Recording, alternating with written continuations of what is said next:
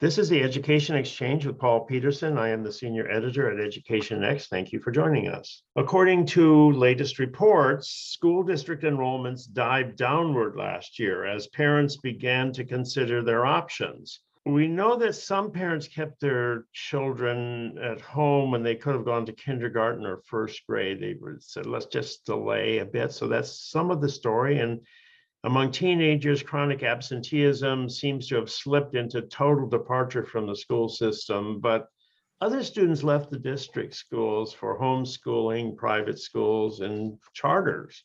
The exact numbers are yet to be determined, but it appears that charter schools have expanded their enrollments by several hundred thousand, even when district schools were losing students. But the question comes up is why are these charters getting these enrollments? Do they have more money? Do they have better backing from rich supporters? Are they at a particular advantage? You hear that frequently. And Congress seems to be worried about that because some members of Congress are talking about withholding federal aid uh, to charter schools. So to cast some light on this, there's a group uh, associated with the school choice demonstration project at the University of Arkansas, which has dug into this question. And I'm delighted to have with me today uh, the senior author of the report that they have released, uh, Angela Dills, a professor at Western Carolina University in North Carolina. So Angela, thank you for joining me on the Education Exchange. Thank you for having me. Well, Angela, your report seeks to dispel three myths about charter schools on the finance side. And uh, so, what are the three myths? Great. So, the three myths we're trying to dispel are that funding for charter schools reflects the needs of their students and is equitable. Uh, the second myth is that charter schools take money out of public education and away from instructing students and put them into the profits of, of um, private sector management companies. And that third is that charter schools receive more, more non-public funding. So to your point, more charitable funding and other sources of non-public funding than do traditional public schools. And because of that, maybe they're not reliant on other public funding as much as traditional public schools are. So, and you say all three of these are myths, they're not realities, they're false facts. All three of these are myths, although uh, the report goes through in more details. There's some, there's a little bit of truth in bits and pieces of it, uh, but but we can talk in more detail about. Uh, but the overarching view of the all three of these myths, yes, are are myths. Well, so first of all, how much the nice thing about your study is that you do go into detail. But let me ask you, what's school districts are you talking about here? Are you talking about the United States as a whole, or is it more specific than that? Great. So we have data on eight on school districts in 18 metropolitan areas. They are a convenience sample, but they are geographically diverse school districts. So from Atlanta to Little Rock to Phoenix and Los Angeles, um, they're diverse in other ways but we're looking at detailed revenue and expenditure data from 18 metropolitan areas across the country. Well, so people always worry that uh, when you pick 18 cities, you pick the 18 cities you like. So why did you pick these 18 cities? Uh, for a variety of reasons. Some of them's for uh, some of them is funder driven. Sometimes funders ask for specific cities to be included, but many of these cities are included um, because they have available data, because uh, they're large school districts. We have some of the largest school districts in the country, including New York City. Um, and so we're covering a large fraction of publicly educated children in the United States. Um, and, and they're diverse in lots of ways. We have everything from metropolitan areas where traditional public schools are the dominant part of public education. They make up, you know, more than 90% of publicly educated students like Phoenix and Tulsa. But we have other metropolitan areas where charter schools are a much bigger part of the system as well. So there I, understand the concern. It's a, it is a convenient sample after all. It'd be lovely to have everyone, um, but we do look at financial records from an interestingly diverse set of cities. Well, one of the things about your study that I enjoyed particularly was that you have come up with some definitions of different kinds of school expenditure Uh, and you're not using the standard categories of the US Department of Education, which I've often found to be mm, hard to put my arms around, but into some other useful categories. So you have instructional, instructional support, operational, leadership, other obligations. So let's just talk about the district schools in these 18 cities or metropolitan areas. What is the percentage in each of these categories? Great. So for traditional public schools, actually, give me one second. I'm gonna make sure I get the numbers right. I've got them here, so I'm going to give you one of them while you're looking it up. Uh, Forty-one percent is being spent on instruction. Forty-one percent. I thought that's what schools did, that they instruct kids. What is, how, how can you, how can you spend only forty-one percent on instruction? So, uh, I mean, and in part, like like any sort of categorization, it's going to take a little bit of. Um, we have to put some things in different categories, right? So expenditures on teachers and teachers' age are instruction. Um, there are there's another category that we look at, which is instructional support, um, which obviously even by its name is supporting instruction. So there are a lot of um, and, and even if we look at expenditures on leadership, so leadership makes up six and a half percent, Let's take instructional support, sixteen percent, sixteen percent of sixteen district expenditures. Now, uh, when I looked at that, it was uh, sort of like, uh, you know, uh, guidance counselors and uh, the nurse's office and Yeah. uh, what's all in that category of Uh, instructional? so the library, guidance counselors, as you said, extracurricular, student health, so the clinic, um, curriculum development, professional development, program management, school therapists, um, other similar professionals. So, uh, you know, maybe not what we typically think of as instruction, although library, you know, certainly things like curriculum and library are supporting Well, I, I instruction. definitely yes, but think that uh, money should go for these activities, but yes, you know, that's sixteen percent is about, you know, a third of, it's more than a third of what is spent on Yes. instruction. yes. So this is something that I've often felt about school systems. If they got more people in the support the teachers stuff, then the teachers, you know, teachers, we need teachers, we need to reduce class size, but we, we kept hiring more and more people who go into supposedly instruction, but they end up somewhere else. So is, is, Yeah. is- isn't this, a isn't this an issue here? So I agree with you. I found the numbers quite surprising, sort of how little, even if you added those up, right? We're, we're still talking about less than half of per pupil spending in traditional public schools that's going to instruction and instructional support. Uh, actually, it's well, no, sorry, 56. I added wrong, just over 57%, half, just over half. Right. Uh, But certainly not what we expect, right? Right, right. And then leadership, are you, six percent, that seems Yeah. more reasonable. You've got to have a principal, you've got to have a superintendent and so forth. But what is this about operations? What, we- what's fifteen percent goes to Uh, operations? So operations is running school buses, people transportation, so food service, um, safety, maintenance. So it's your janitor and your cafeteria uh, and your school bus, things like that.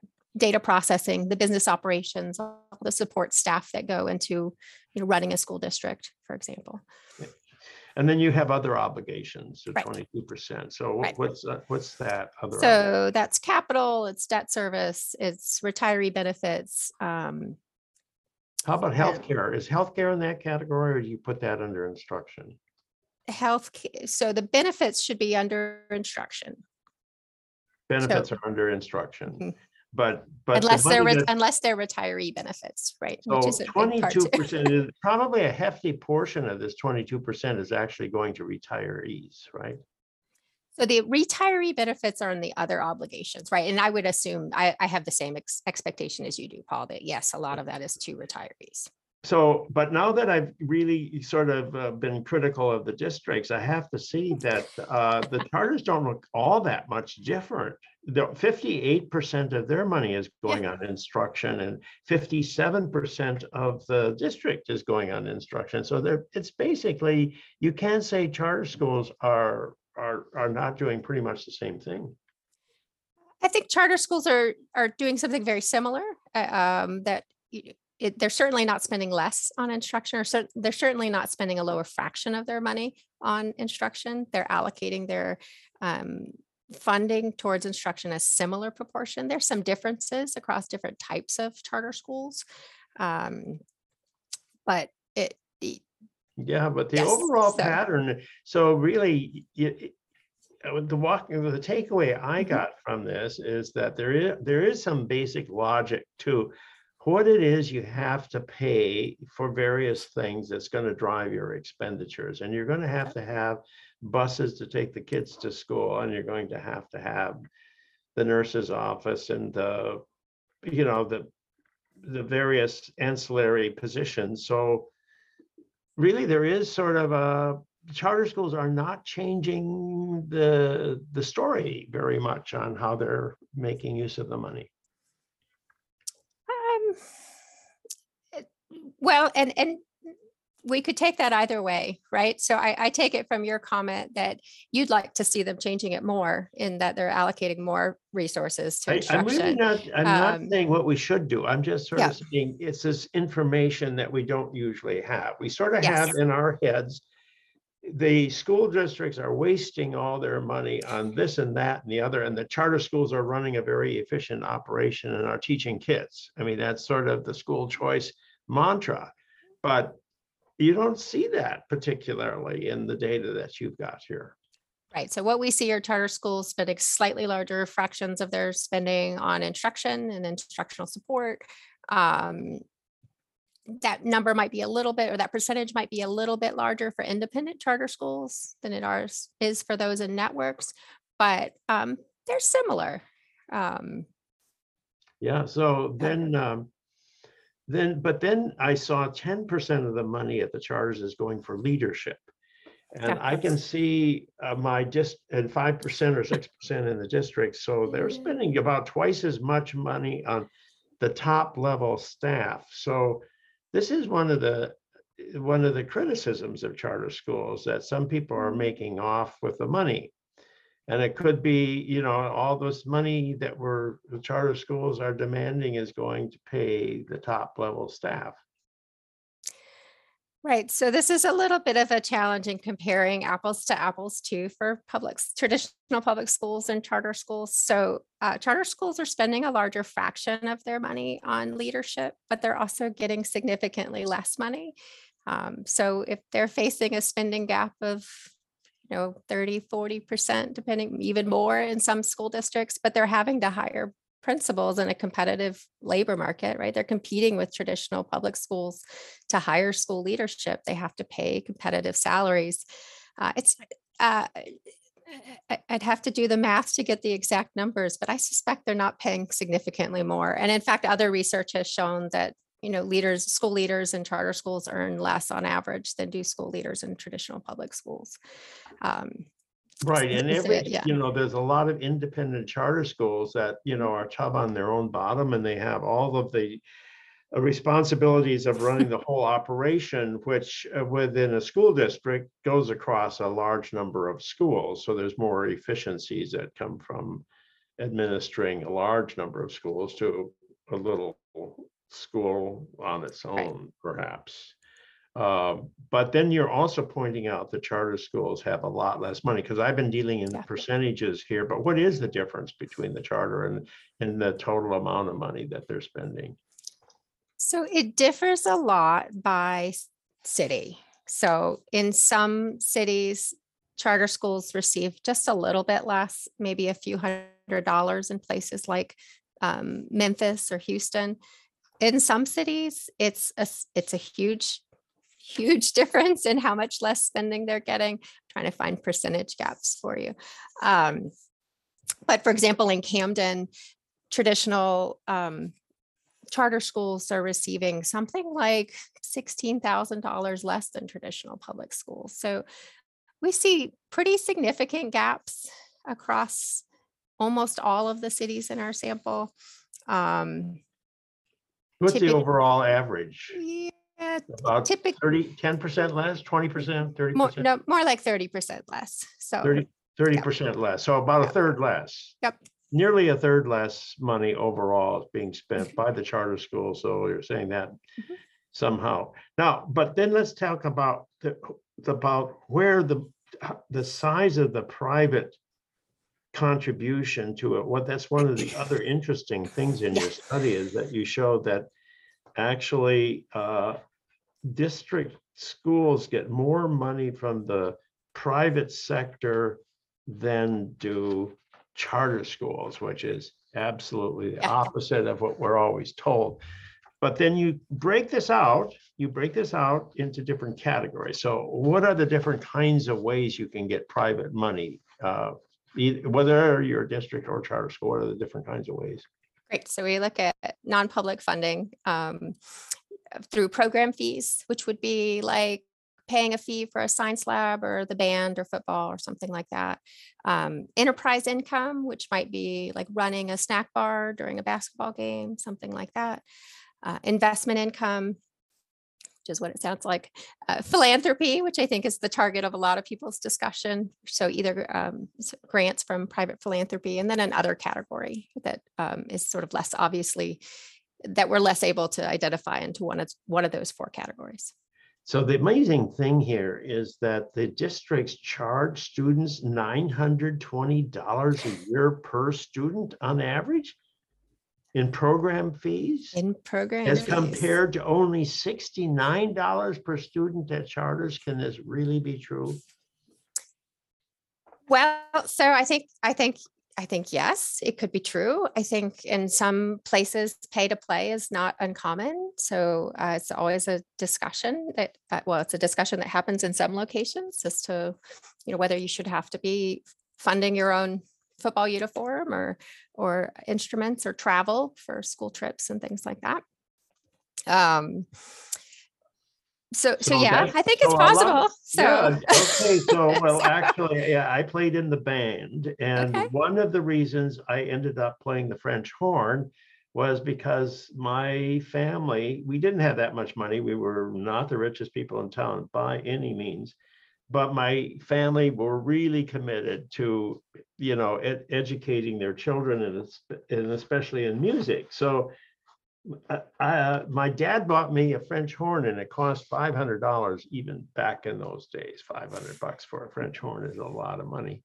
Uh, so um, yeah, they've been doing that for a long time, right? And Right. you're saying that that's still going on, and a lot of parents are are are having to pony up money for all kinds of activities, whether it's uh, on the football field or the drama club or wh- wherever.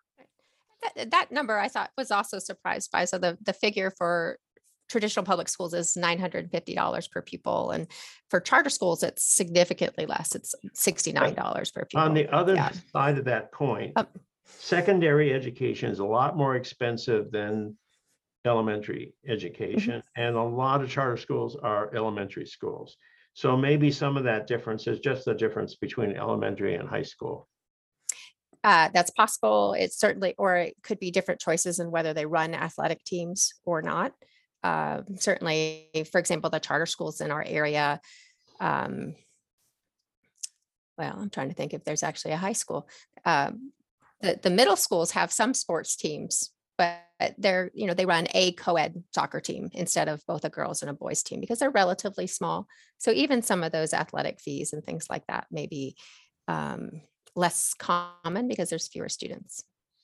Well, the flip side to that is the philanthropy side. Yeah. And so on the philanthropy side, the charter schools are getting significantly more than the district schools, as I read your report. Is that correct? Yes, they are. Um, charter schools on average are getting $385 in our sample from philanthropy, whereas public schools, traditional public schools are getting $63. So it's a significant difference. So there is some truth to that charge that the private schools are getting considerably more support from the philanthropic community than our district schools, at least in these 18 cities. it, it is certainly true that $385 is more than $63, but three, but $385 is not a very large number. It's not a, yeah. So So how much is the total cost per student in the district sector and the charter sector. in the that. charter school. So um, they're per, non-public. So phi- philanthropy is contributing about three hundred and eighty-five dollars of about fifteen thousand per pupil. So pretty small fraction. Pretty, yeah, that's, that's less than one percent or something. It's, Yes. ru- yeah, so it's really de minimis, actually. Yes. Um, and, and then how much do the district schools get from all sources per pupil? From all sources, more on the order of about twenty, uh, sorry, twenty-two thousand dollars. Twenty-two thousand, so there's a disparity of about seven thousand dollars between what is being spent per pupil between the two sectors. And three hundred and seventy-five doesn't close that gap. It doesn't even come close. So, so there is, there is a myth out there. There is some truth to the myth, but the truth is like one percent of the myth.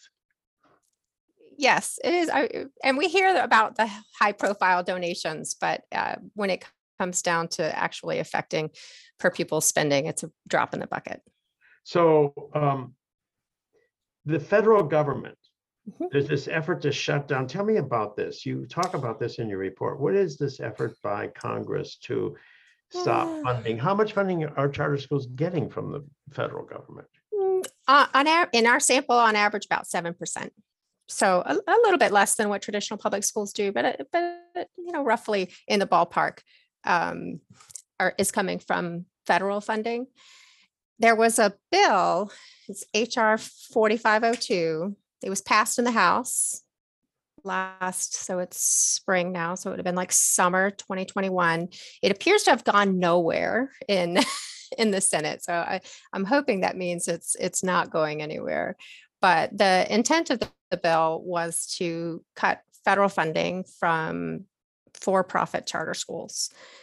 The language is a little bit vague, at least to charter school proponents. I think the intent of the bill is to cut funding from charter schools that are managed by education management organizations, which is what I think a lot of people think of as for-profit schools. But the language makes it sound like if you outsource your cafeteria, that that might count too, right? So if you have any sort of for-profit services that are provided to the school, that that might be um, make you ineligible here for the federal funding as well.